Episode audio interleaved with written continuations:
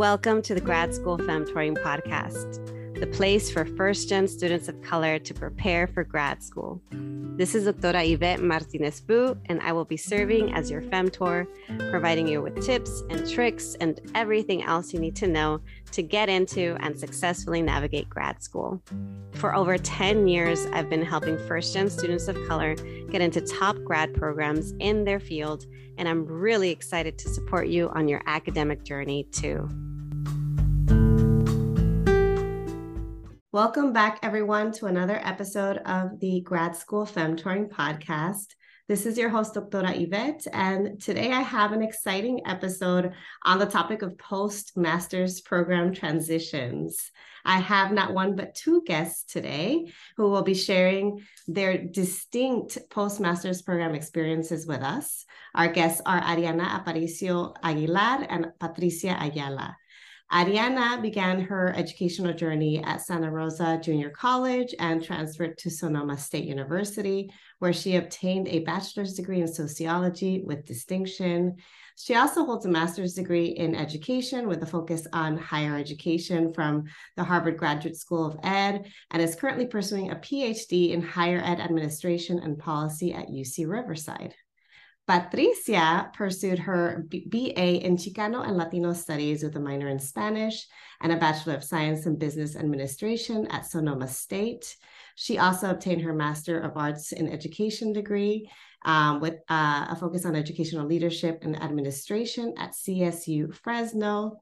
During her college journey, Patricia has worked in a variety of educational support programs to help support students in transition going into college and she enjoys helping students find their major and learn more about grad school.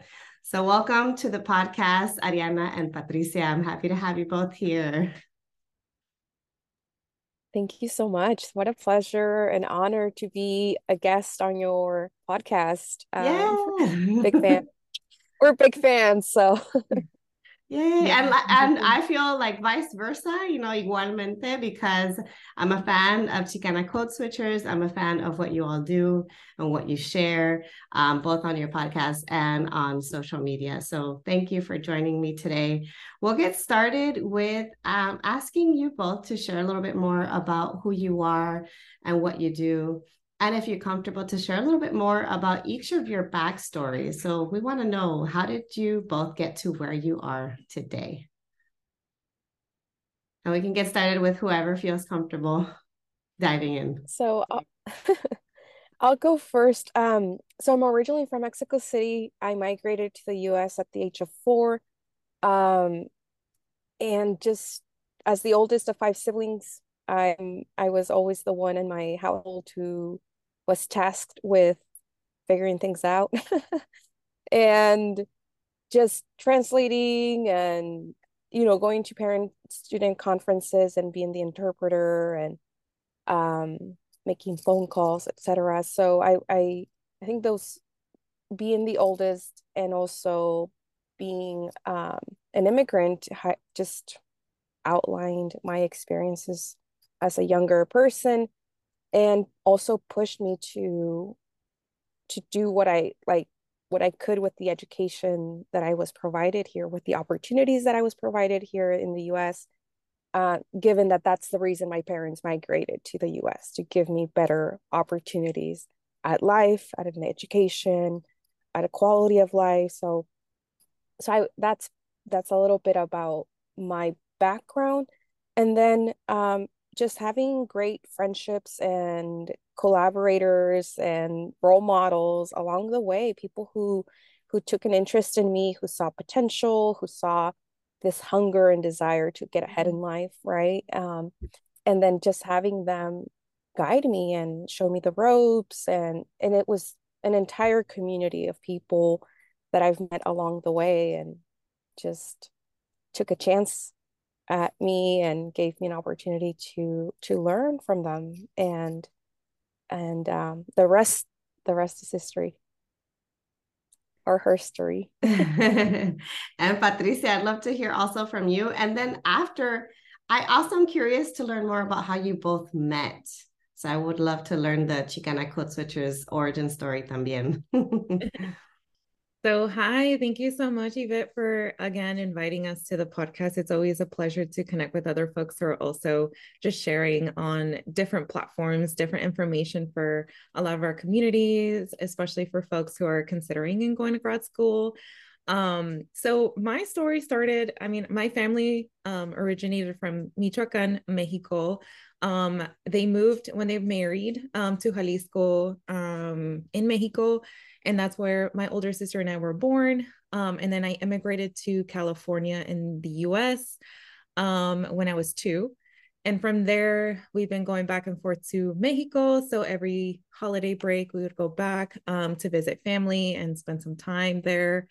Um, my dad um, is uh, was a farm worker and um, moved up and because the way that agriculture is structured in Napa Valley in the North Bay area, um, he worked in the wine industry for um, most of his uh, adult life. Um, even you know when he first was younger, um, he was also going back and forth when he was um, pre uh, like a teenager, young adult.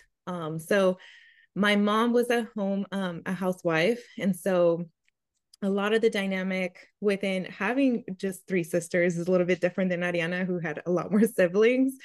Um, but you know, from the beginning, my parents had always envisioned us going to college. So that was kind of interesting now that I am in a position where I'm in a, a senior advisor in a four year university where I get to work with undergraduate students and get to see here so many of our stories of, you know, what are some of the challenges, what are some of the things that are um, been helpful. And I've never, you know, thought that during the time that I was living it, how unique our experience have been and why it was such we're such an outlier for the majority of our family uh, groups or you know family dynamics of having all three of us go to college so um mm. my older mm. sister had gone to uc davis and so she was the first one who had stepped out and went straight to a four year. Um, some of my aunts had started at the community college, but for the most part, because we were such new immigrants, um, we didn't know a lot of the higher ed systems or what kind of options we had other than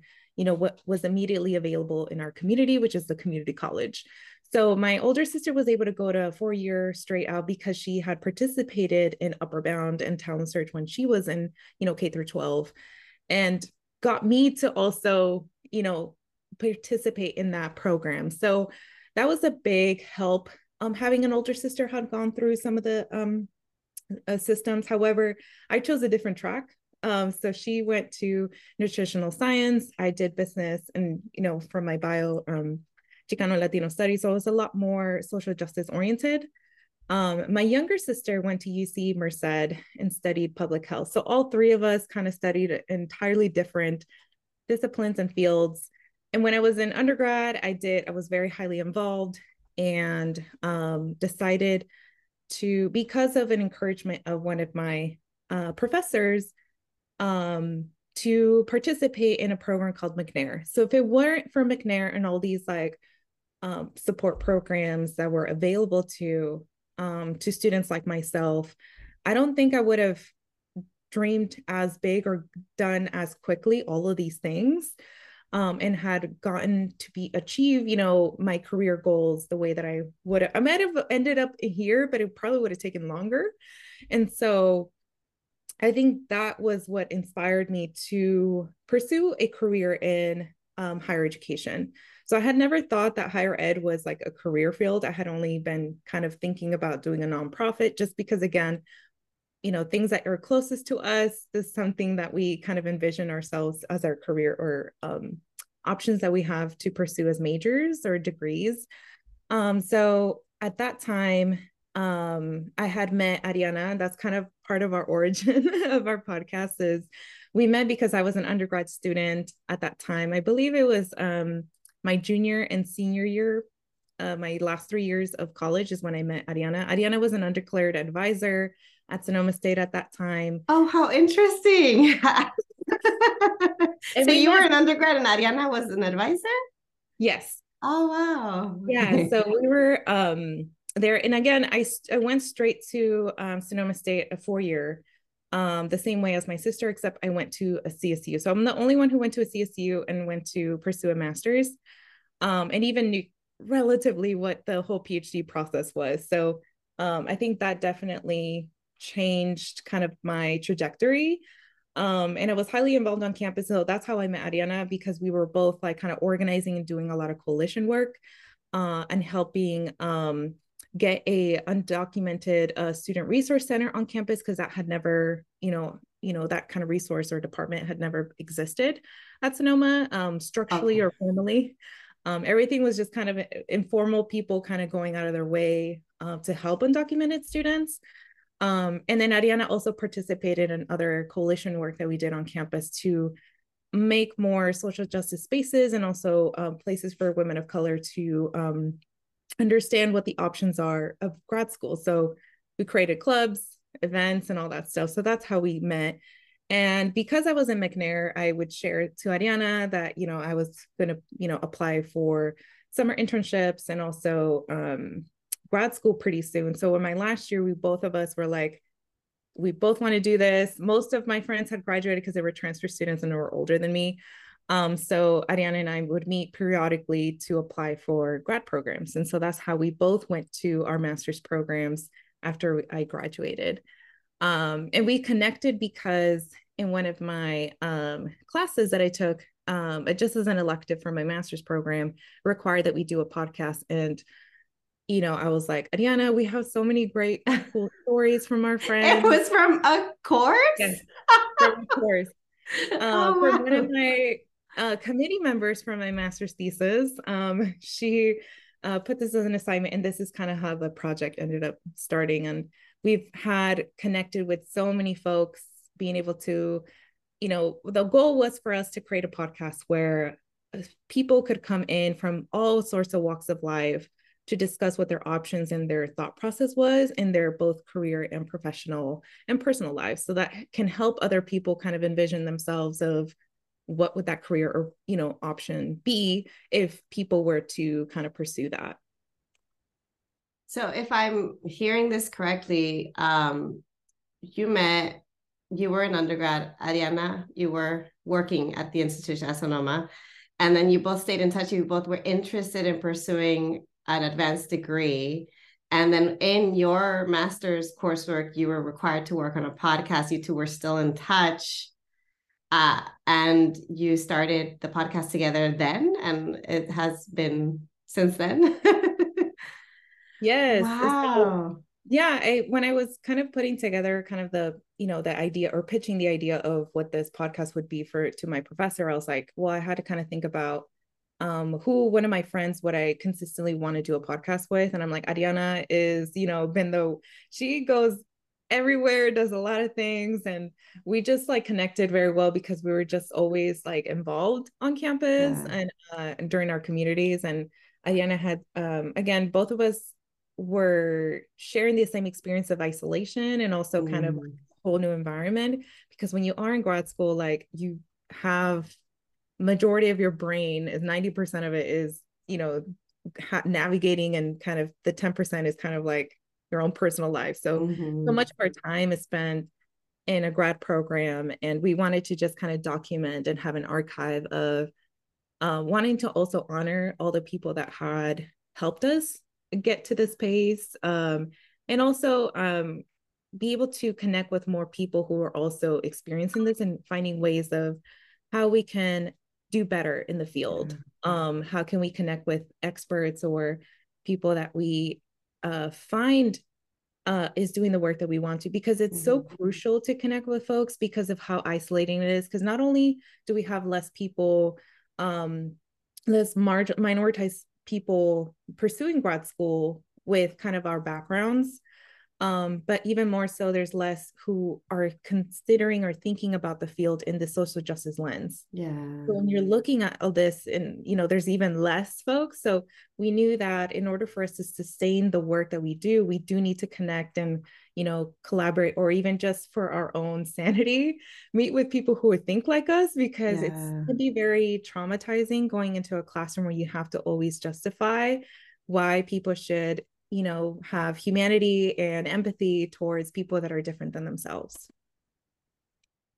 um, I want to go back a little bit because you were already in the master's program, but today we're here to talk about post master's program transitions. And I was hoping you both could share a little bit more about like what um, it took to make the decision to pursue a master's degree. So, um, what was it that made you decide that? And also, I, I think that super interesting that you two have separate trajectories because I would have thought that Ariana was the one in the McNair program because she's in a doctoral program right now and not the other way around. So, Patricia, you went to McNair, but you didn't go on to get the doctoral program, which is the expectation in in programs like McNair. So, I want to hear from both of you, and maybe Ariana, if you want to get us started, like how did you arrive at like wanting to pursue a master's program? and then so, and then the phd too because i mean that's also another another program you've been you know working toward so so for context um and it's good that you pointed that out when i was an undergrad in 2010 2011 at sonoma state um i wasn't eligible to be part of mcnair um and so mm. i wasn't allowed to like even though i'm interested in grad school or even though I, I was trying to figure out my next steps it was during a time where undocumented people were not accepted or it's a federal run uh, run program so yes. i wasn't allowed like the one question that asked about citizenship i didn't fulfill so that was one uh one of the examples of that i always bring up to people of things that prevented me from participating that and studying abroad right things that i would have completely taken advantage of and enjoyed doing I couldn't because of my legal status.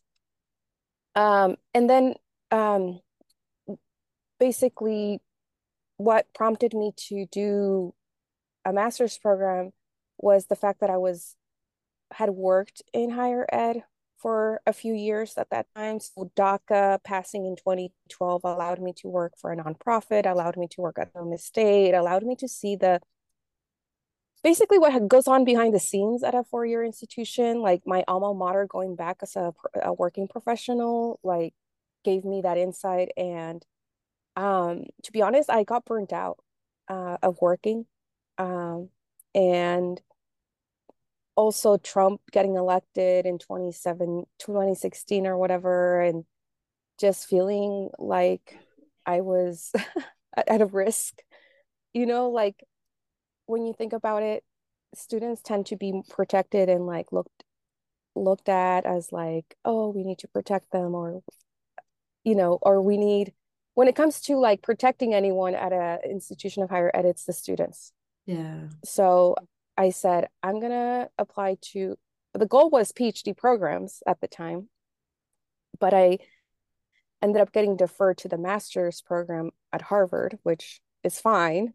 Um, and but the goal like the end goal for me has always been to do a phd so even though it did take me after my master's program three more times to apply to get into the current program that i'm in um like i was on a mission like i'm like i need that phd and it's kind of of a survival mode or approach because as an undocumented person i need to think about ways that i can get ahead and be deemed like worthy of staying in this country. And if not staying in this country be more marketable if i decide to mm. leave the us and go to another country so for me it's more like twofold it's yes i, I want to get ahead intellectually and i do want this degree this has been the ultimate goal to go as far as i can i think it's like the immigrant drive in me um and and it's also like okay, so how, if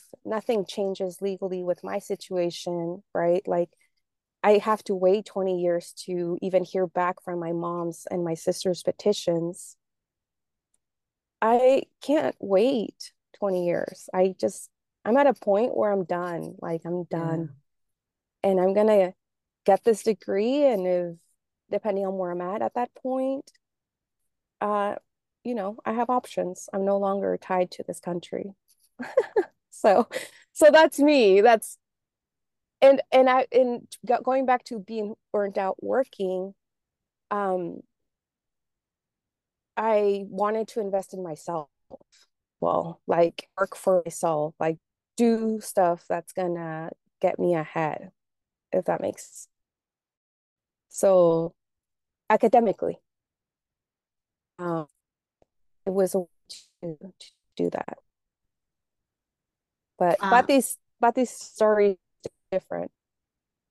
Yeah, well, thank you for for sharing and for being so open and honest about you know the the way that education can be an avenue through which you can focus on survival focus on your safety focusing on um you know what are the ways i can protect myself based off uh, my my status uh, my legal status uh, I think that a lot of people are going to be able to relate to you and hearing your story. And also, it is incredibly frustrating that federally funded programs like McNair continue to only um, accept students who are US citizens and permanent residents. Uh, so I hear you. That's I um, working for McNair. That was a huge, huge frustration of mine um, with um, noticing some really, really bright students who would be eligible if it weren't for that one exception. Uh, thankfully, there are more institutions who are creating um, kind of like parallel programs uh, that provide similar types of support, uh, but it's still it's still not enough, and and it makes sense kind of that you've gone on this pathway and this trajectory, both on the the side of needing to have more credentials and protect yourself, but then at the same time having that work experience and realizing it's really easy to get burnt out in higher ed. So now I'm curious from um, Patricia's end because she's the one working now. So let, let's hear your take too. Yes. And I think it's really important to what Ariana had mentioned is like what the time you're born and what, you know, kind of resources and stuff like that you're you have access to, how much it changes. So I was born in 95. So I'm like the youngest millennial slash Gen Z or older in that I'm like in the middle of, of the two generations. Um, and my trajectory had changed because when I was a high school, um, Upward Bound had lost its funding in the area that I was in. So I started going to college where there was a lot of shift and changes in how higher ed uh, was admitting students. So when I tried to um, apply for the UCs, like kind of like how my older sister did, um, a lot of the UCs that I had applied to had changed their criteria where they were being a lot more uh, picky and selective because there was a huge influx of more um, students applying to them than they had seats for. And that's kind of the trends that I had seen um, from since I studied higher ed was that um, since the 60s, the bar had started going higher and higher for a lot of our students of color, seeing how many of us are now starting to go to higher ed. The stakes moved up as a lot of people, especially privileged folks, um, started seeing that there's way too many competitions. So, like, they're trying to figure out strategic ways, either through academics or even uh, professional careers, on how to um, change the bar. Um, so by the time that I applied, a lot of things have changed. And so that's the reason why I went to a, a CSU instead of a UC. Um, another thing that changed when I was in um, applying, and a lot of my mentors at McNair were surprised that a lot of folks who wanted to, I mean, because of my research interest, I was very in a niche and had very few people um, who were experts in the field and had very few um, universities that I could apply to in those departments. And a lot of people were moving. So a lot of things were changing in terms of where people were at back in 2018, 2019. And so by the time that I applied, um, the change, the rules were changing where they weren't really admitting as many folks from um, that were going straight from undergrad to a PhD. So when I talked to one of my mentors, she's like, Yeah, I couldn't even compete. The committee had gone through selecting more folks who had already uh, professional experience in higher ed and also who had already a master's. So she had recommended that I go back, get my master's, and then pursue a PhD after that. So a lot of again the rules changed when I was applying. So it's just again the timing was off. And by the time that I graduated from my master's is when the pandemic started. So in 2020, I had to, I had decided then because of the lack of structure help, and also I was done earning about 10 to 15K as a part time student because you can't really earn that much or have enough time to have a full time job. I mean, some folks did it, but I think that was too much um to to do at the time especially relocating to um an area like Fresno they they're not they don't have as many universities to work in uh, they have very few uh, public universities that I would want to go uh, work. They only have um, CSU Fresno and also UC Merced. That's like one of the two closest higher ed, and that's why again, it's a um, kind of like an a, a, academic desert uh, where there's not that many opportunities for folks to have choices, kind of like how they do, let's say, for an area that I grew up in, either the Bay Area or let's say Southern California, where they have a lot more um, higher ed systems. So by the time that I graduated, my goal was to get some career, ex- some you know professional experience, so then I could decide whether or not I even wanted to go to a PhD at that time. I was kind of questioning whether I wanted to do that. The pandemic started, and then hiring freezes started. So that's why I was so glad that I had applied to work um, uh, for jobs six months before I graduated because I was able to get in some applications and able to get a job. And I just had a two week vacation once I graduated and I started my full time job, my first full time job. Um, so from there on, my first year uh, as a professional was to just gain experience and earn money. At that time, I got connected with a lot of folks who in higher ed were doing were becoming expats in higher ed and transitioning outside. Oh, you know. I know we're not here to talk about that, but I kind of want to hear a little bit more about that. Yeah. So, like, that's where, you know, I, I recommend folks who are pursuing master's or even considering a PhD, maybe that master's is a good first step for you to get your feet in and kind of figure out if this is kind of a something you want to pursue or still want to do um especially for folks who are first gen i think i'm glad that i did my master's because it gave me a first introduction of whether you know this world and if i wanted to do this even longer term for a phd um i also uh started looking at careers that i wanted to do if i were to transition out of higher ed. I'm going to have a business background so i always kind of figured i wanted to do something within uh, you know ed tech or um tech in general because I am in the Bay Area. And some of my former colleagues actually made that transition to tech. So that's when I was like looking at the job description, and all they ask is a bachelor's, and sometimes not even that, and you're earning six figure salaries. So that's when I was like, I don't think it's worth from the things that I want to pursue, my life goals. Um, and also my parents moved full time to Mexico. So like a lot of things have changed in my personal life and so i'm like i i, I wouldn't want to just move uphold my family and go to somewhere else for a phd program. Um, because you also have to consider you know your partner your family kind of like what your stuff is. And i am one of the oldest family members now within my siblings that has earned more. So i'm like in case of anything like unfortunately doing a phd would destabilize everything.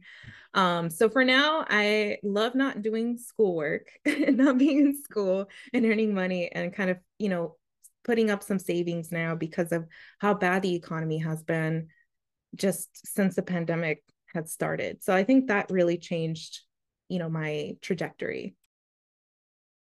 You know um one thing i'm hearing from both of your stories uh, in deciding to pursue a master's degree is that there's so much that goes into making this decision, not just um, so much happening with you personally, with your circumstances, with your obligations, but then so much going on with the changing landscape of higher ed that impacts uh, your ability to pursue or not to pursue or to pursue and then change your mind.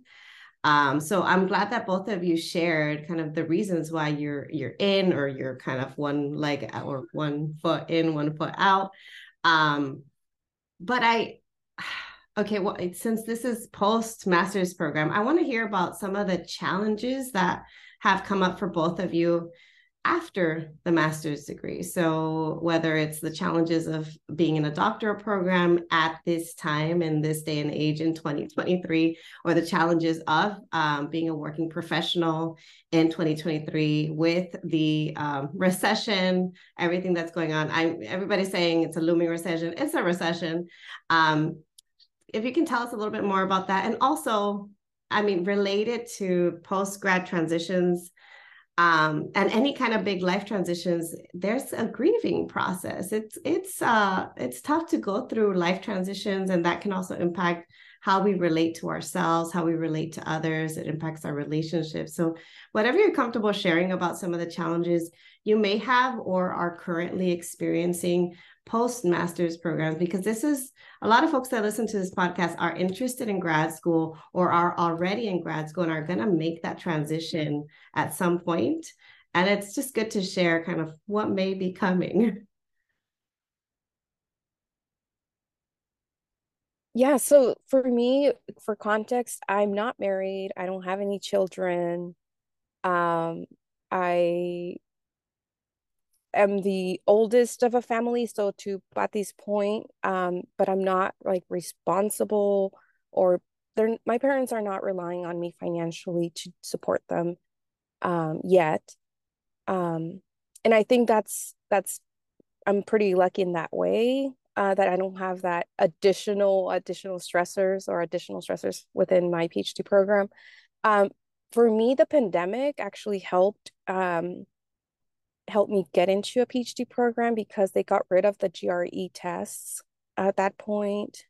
Um, and it gave me time. So I was actually in between accepting a job and also applying for PhD programs, but then the hiring there was a hiring freeze and so then I was unemployed for you know that duration I think like 8 months uh, during the pandemic. And so I put all my energy on PhD applications and also considered other universities like UC Riverside. Like, I never thought of UC Riverside before that year.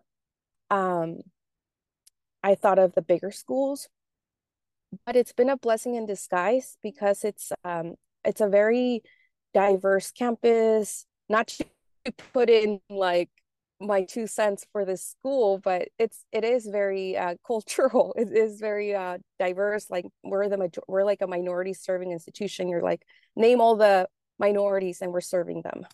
Um and yeah i think one of the challenges that i face was partly having to be remote like online classes for the first year of my PhD program, which I thought I wasn't going to enjoy, but I did. Just I, I liked having that flexibility of being anywhere and connecting to my class. I didn't like um well, I missed the social part of a PhD experience, socializing with folks, building community. Um, and then I would say the recent UC the recent UC strike, right, um, that we experienced also altered my second year, first quarter of my PhD program, disrupting it. So for six, I think it was the for half of the quarter, classes got canceled, got moved online. So like I missed on good learning. I I technically taught myself. um yeah so that those were the things that i that i experienced that were challenging that i wasn't expecting. Um as a full-time phd student um but yeah i think i think just to conclude it's timing is everything for me and i think i don't see myself doing anything else right now. Like i i like my program enough and i per usual, like navigating the spaces, I find the the people that are caring, the people that are supportive, the people that are willing to listen to me, like I've I've already kind of made some segue in people knowing who I am. And that's important because when opportunities come up, they think of me they know what i'm about they know that i support undocumented students that i'm my research is on undocumented grad students that i'm your person your student if you need someone to represent the campus or to go to the white house i can i can do that for you all. So so yeah i think it's just um, it's like my dad always said you make the school the school doesn't make you. And i think i've definitely can see that being applied at uc riverside a school that's not as well known but has been providing me with great opportunities yeah relationships and support systems are everything. So i'm glad that you mentioned that the upside too um, to your your program and your experience this far. Well um what about you patricia? Challenges and maybe maybe some of the, not of the positives too. For sure. I think again my year was just a unique way to end my master's was with a pandemic. Um so i think there was a lot of grief of like not being able to celebrate because i was so looking forward to um this like big achievement and milestone within our family and especially for me because i'm like this was um, you know i went into my undergrad thinking that that was for my parents but in the end you know because of a mentor she's like no you're doing this for you. You know this is for you and, and start kind of owning up you know this journey of like what do you want to do as opposed to kind of thinking always what do others want for me to do? And i think that's a trap that we get especially for folks who for the longest time uh, you know get conditioned to feel that all of these successes have to be for someone else or you have to perform for others. Um i think this was like kind of liberating for me to be like oh yeah like let me this is for me. And my master's for sure was um a journey that i you know decided i got support you know from folks and i finished it for my own professional development because this is what i wanted to do um so once i graduated um there was no ending so like you know it was not as like exciting um, I went straight into remote work, and that transition was a lot easier because I wasn't able, I didn't need to go in person as much. Um, as a professional, I, I got to do the Zoom, you know, and all that stuff. So it was nice to just kind of decompress that last year of like seeing and your identity outside of being a student. So transitioning as a first gen now professional was a lot different now because, you know, you have to kind of consider you know your thought process was the whole you know you're you spend so long looking at that graduation that afterwards like not a lot of people discuss like what that post graduation life is going to be.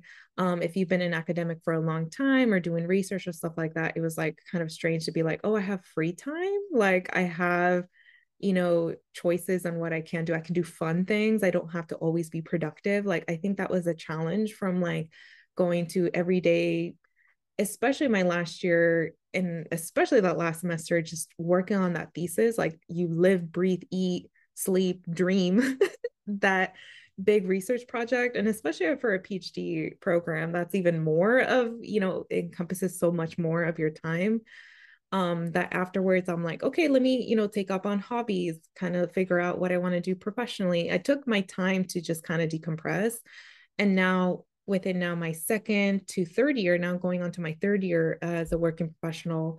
Um, I mean, I got a promotion. Um, so it was like a different role and new, you know, possibilities. And now I get to, that's why I started kind of thinking about what kind of leadership role and responsibility do I want? How do I want to move up? Like your thinking process is a lot different, but it did take a bit of a challenge, kind of like thinking about oh, I'm so goal oriented. I like was so used to doing the checklist stuff that now I'm like, there is no checklist. This is everything you build on your own and kind of figure it out.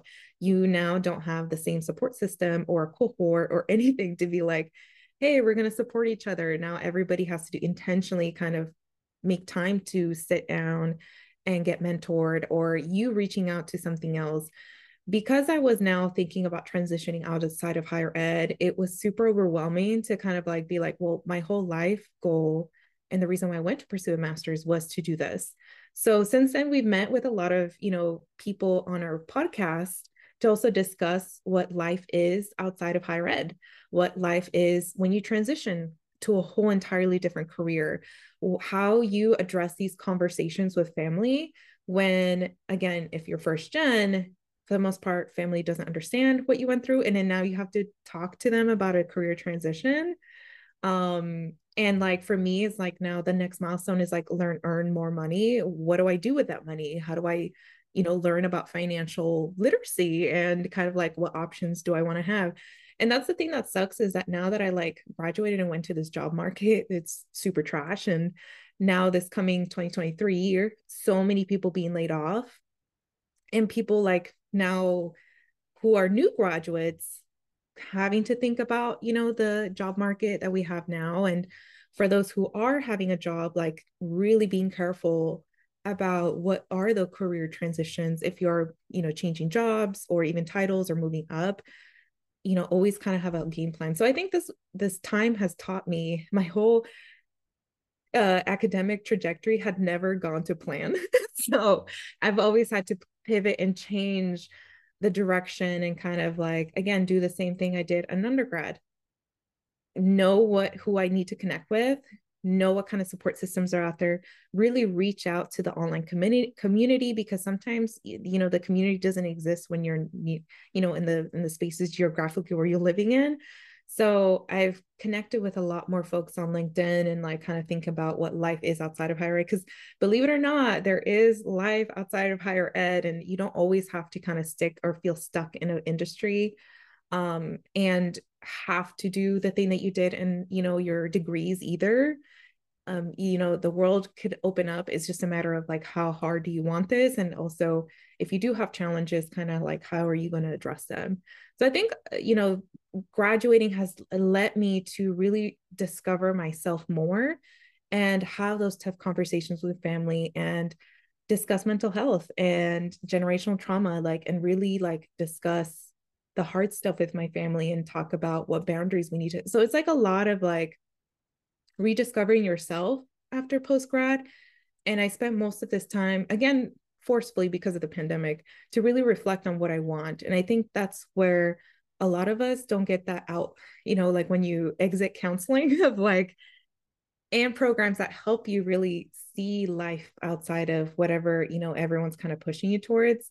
And that's kind of the philosophy that I now kind of put into students to think about really look at your all options and really start thinking about doing this yourself and, and no matter if it's going to be different than what your family expects you to like that's actually pretty normal that a lot of folks now are having conflict within parents and family and sibling you know dynamics and i'm really happy that like tiktok exists where a lot of folks are talking about what that dynamic looks like in a healthier way um, where we feel more empowered especially for women um, and non-binary folks to be more of their authentic selves and not have to perform in every aspect of your life thank you for the reminder that there's life outside of your current institution. There's life outside of higher ed. There's even life outside of the country.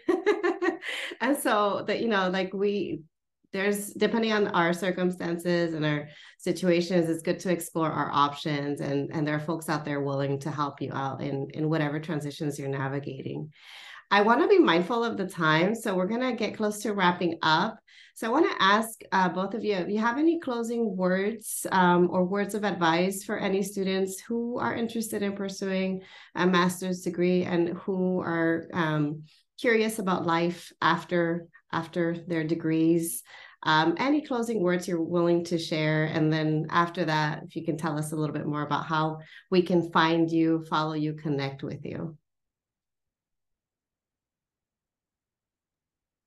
For me, it's um, don't, not don't, but follow your intuition. Um, and and don't get discouraged by obstacles or challenges. Sometimes, like you're just getting rerouted to where you're meant to be or the place you're supposed to be at.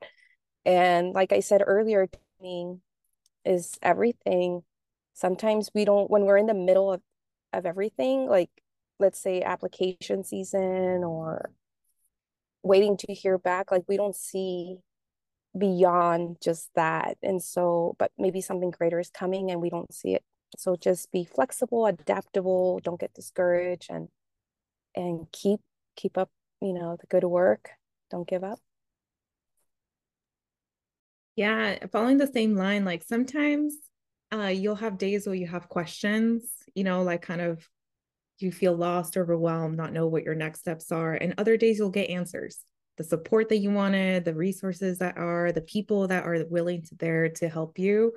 Um, and that's just kind of how life is. I when I first went to my first round of interviews, I was dreading the idea of having to apply again for another position, you know. And so I think it's just kind of getting comfortable with interviews, getting comfortable with not knowing, uh, getting comfortable with the stage of like, you know, if things don't go work out, you know, that position or what you thought of or that program wasn't what you initially thought of, it's okay to do the things that people don't, you know, assume that you're going to do. Like i again kind of like how yvette mentioned like everybody's like why you're you know like don't fall into the stereotype i think is like feeling the need to uphold this idea of who you are based off what other people perceive of you. So like if you did go to mcnair for example like it's okay not to pursue a phd you know like that is not something it's not a failure. Um you don't have to hit certain markers if again it doesn't feel right for you. Um like ariana like follow your intuition think about what works best for you um because ultimately you're the one having to show up. So um I just think that, you know, folks need to, you know, think about life is not just your personal life, your specific identity or other, like you're always able to reflect, reevaluate, and start with a clean new slate. And there's folks out there that can help you. For the thing that students do is that they're kind of like they have this tunnel vision of like I need to do this.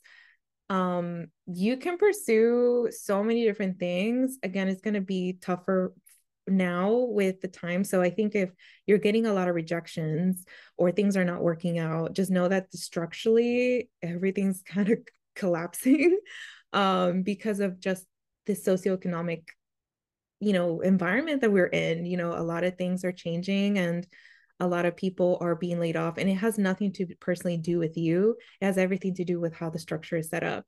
If the program is not accepting you now i see kind of like i'm so glad that they didn't accept me in my phd program because imagine me having to start a phd program start it and then go to a pandemic. Like that would have been devastating um, and then also looking at the job market it made me reflect on seeing what kind of industry I wanted and see what kind of options there were and seeing like, yeah, this is very unsustainable, you know, for the kind of lifestyle that I want. So really looking at job, you know, post is my number one advice for anybody kind of wanting to pursue a PhD or a master's to see whether even your career or anything even needs that.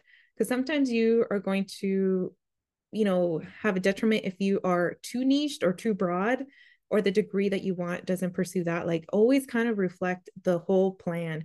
Make sure that you are informed and you make an informed decision about your career and your academics because both of them are two different things. Like you pursuing a degree has different requirements than that job or industry that you're trying to pursue. And keep up to date with the industry. There's always new changes and um I like the more you're informed you are, the more connected you are. I think the best way that you can pivot if you know hit, shit hits the fan you're always going to be knowing what your next steps is because you have a community that can help guide you to you know what that looks like and support you through that process Thank you. So, uh, for folks who resonated with everything that you both shared, how can they reach you? Are there any places on social that they can connect? Yeah, so definitely um, connect and listen to our podcast. So it's Chicana with an X, uh, Xicana Code Switchers. Um, you can find us on Instagram. It's uh, Xicana Code Switchers together. Uh, we're also on Twitter, X Code Switchers. Um, so definitely um, search us up, listen to our podcast. And if you want to ever connect or um, learn more about our story or need help with anything that we, you know, want to have a discussion about, you can always uh, reach us at xicanacodeswitchers at gmail.com. Thank you so much. We'll make sure to add that to our um, show notes. And I just want to say thank you, thank you so much to both of you for being so open, so honest about your experiences, about everything you've learned in your journey. Um, very, very different trajectories, but also, I'm sure, very relatable to our listeners. So I appreciate you so much. Muchas gracias. It's been really great to hear from both of you. It's been a pleasure. Thank you so much for giving us our time to now be on the other side of the mic and, and being interviewed.